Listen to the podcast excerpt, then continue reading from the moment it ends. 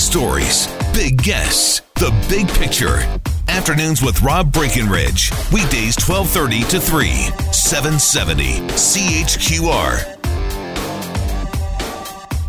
So, if you didn't know who the Premier BC was before this week, I guess we all do now. We all know the name John Horgan, and we're all trying to figure out what's going on in his head. And in the meantime, I guess he's kind of living rent free in our collective heads. What's this guy's deal? What's he trying to do? How do we stop him? Why does he hate Alberta? Why does he hate pipelines? Why does he hate this particular pipeline? A lot of questions being asked, and, and maybe more importance is being bestowed upon him than is warranted. Right, he's the premier of a province, and when it comes to pipelines, there's some obvious federal jurisdiction. So he can indicate maybe a desire to usurp that jurisdiction. It's not entirely clear that he can. Therefore, it's not entirely clear to me that he needs to be stopped.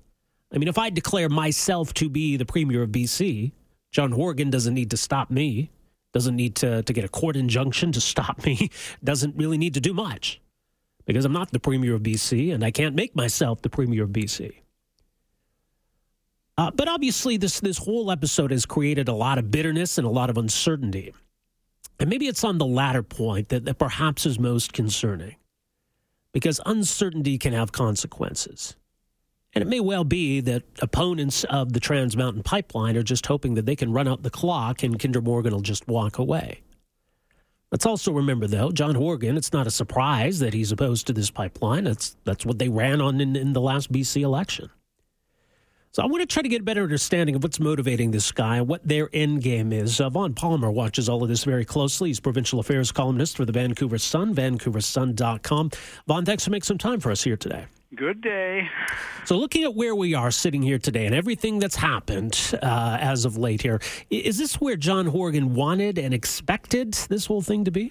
Well, I think he wanted to create as much uncertainty for this project as he could and to be appear to be doing something.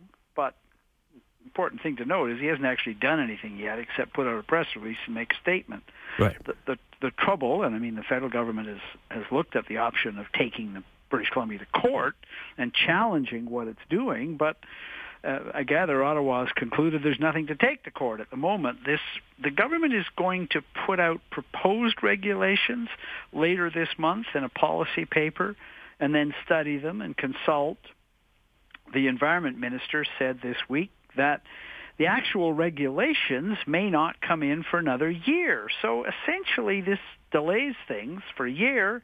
It may be a year before there's anything anybody can take to court. And I think that's where you see this is as much a political strategy as it is a public policy strategy. It is, as you suggest, about creating, creating greater uncertainty for the project in the uh, in the hope that the company will finally give up and walk away from British Columbia and take its 7.4 billion dollars somewhere else. Right. Well, I mean, look, obviously the project's more contentious in BC than it is in Alberta. I mean, political differences aside here, there's a pretty broad political consensus sure. uh, that, that we, you know we want to get this built.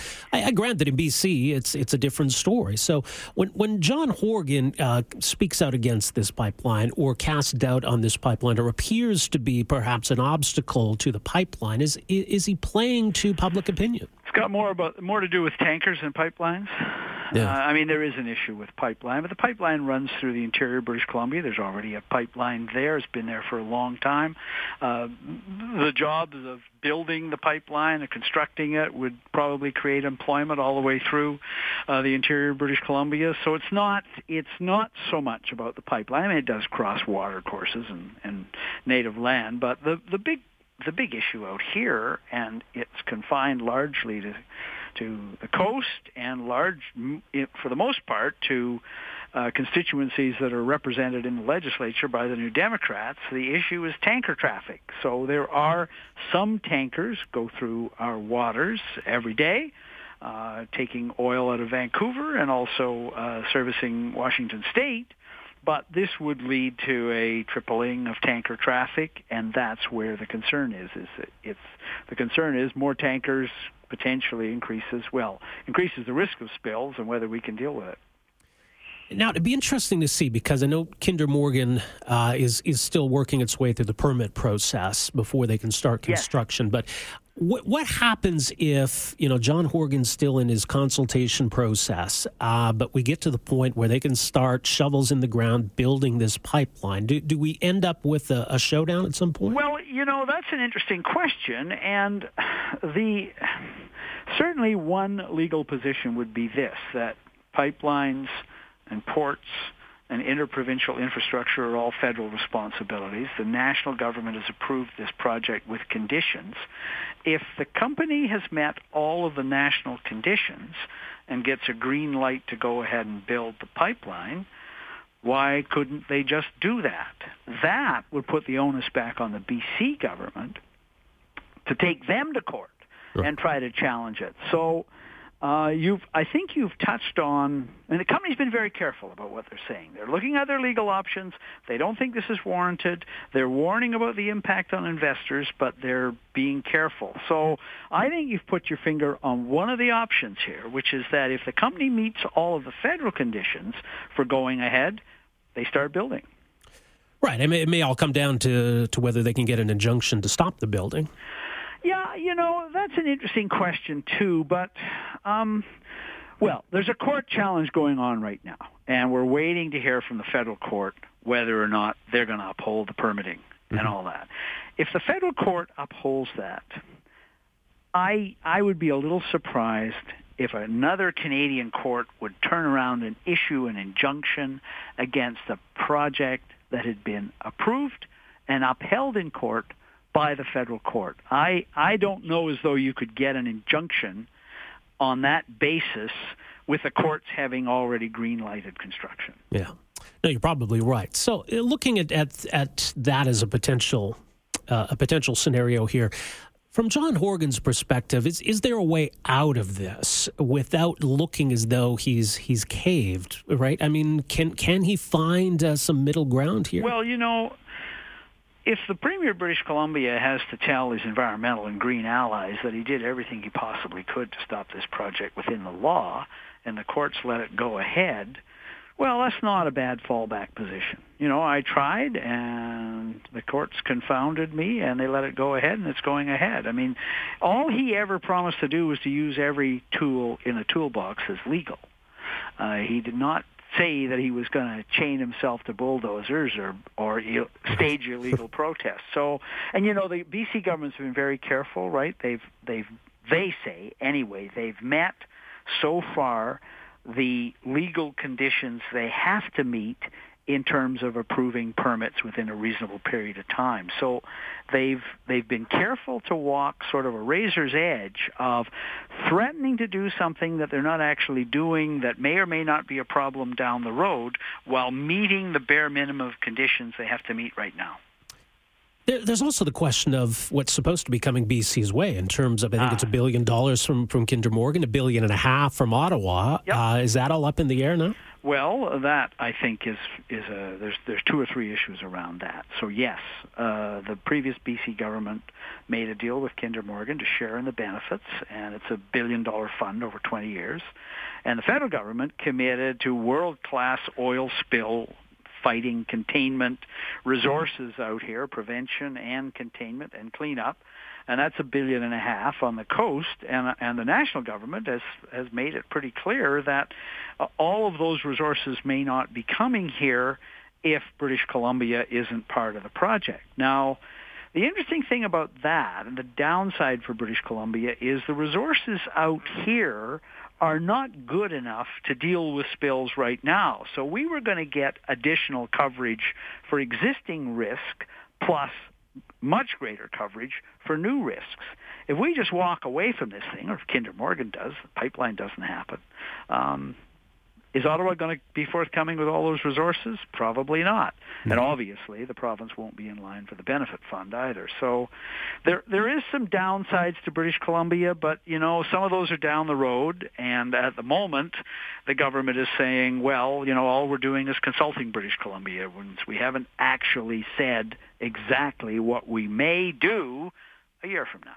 Well, and, but here's the other thing too, and, and, for all the talk of what might happen a year from now, two years from now, is this Green NDP coalition built for the long haul? Is it still going to be there in a year or two years? How, well, how stable are they right now? I think they'll stick together uh, until we get a referendum this fall. British Columbians are going to vote on whether or not they want to change the electoral system to proportional representation. And if you know how that one works, uh, it would be best for the Greens. They took 17% of the vote and only got three seats. So uh, in a proportional system, they'd get more seats. They would be entrenched in the political system. They would have better bargaining power down the road. So I think the Greens and the NDP will stick together until that.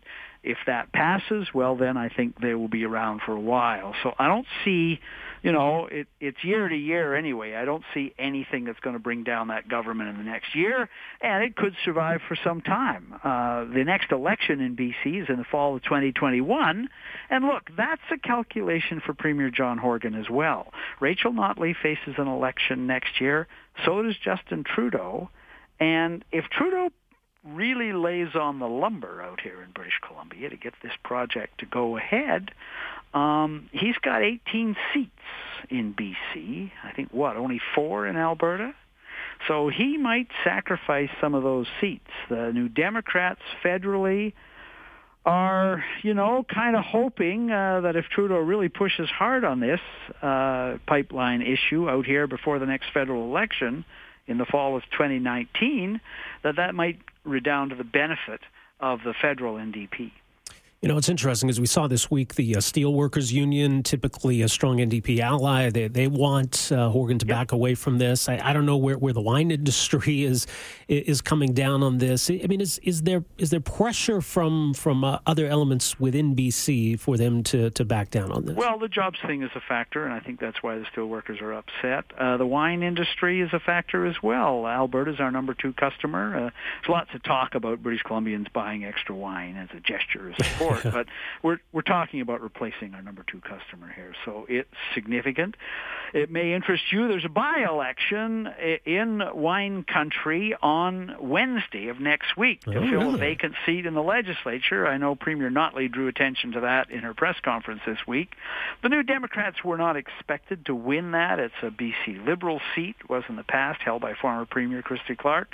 But it'd be interesting to see whether this issue intrudes at all into that by-election. It might uh, increase turnout, and you may see a bit of a backlash against the New Democrats and the Greens both. The Greens were talking about, you know, stealing that seat a little earlier. Um, if there's any kind of backlash, I don't think that's going to happen. So people will be looking at that, uh, be looking at that by-election on Wednesday to see if there's any sign there. But no, the the the the threat to the wine industry is real and it's serious and the provincial government is going to have to do something here. They're talking about a, a campaign to promote wine sales elsewhere, which they will try. But seriously, like you, you don't kiss off your number two customer this easily. Uh, it's going to hurt. Yeah, no kidding. Well, never a dull moment these days on uh, VancouverSun.com. Thanks so much for making some time for us here today. Very Appreciate good. it. Call anytime. We'll do. Take care. Uh, that is Vaughn Palmer, provincial affairs columnist for the Vancouver Sun, VancouverSun.com. Uh, so yeah, I mean, uh, John Horgan. I don't know if he overplayed his hand, or maybe he didn't quite expect things to be where they are. And it would sure help him out. I mean, if he's going to have to climb down for it to look as though it's on the best possible terms, and to maybe get to the prime minister to throw him some kind of a bone, whatever that may be. Maybe instead of a, a billion and a half for uh, you know potential uh, spill cleanup, man, make it uh, let's round it up to two billion, two and a half. How about? You know, maybe he needs a win, just like you know Rachel Notley needs a win. She needs to show that she's accomplished something that her approach to winning over Trudeau and winning over other pipeline skeptics that that's bearing some fruit. So, and, and you know, and certainly Trudeau needs needs a win too here. 403 974 8255 is a number. We are back with more right after this. Afternoons with Rob Breckenridge, starting at 1230 on News Talk 770 Calgary.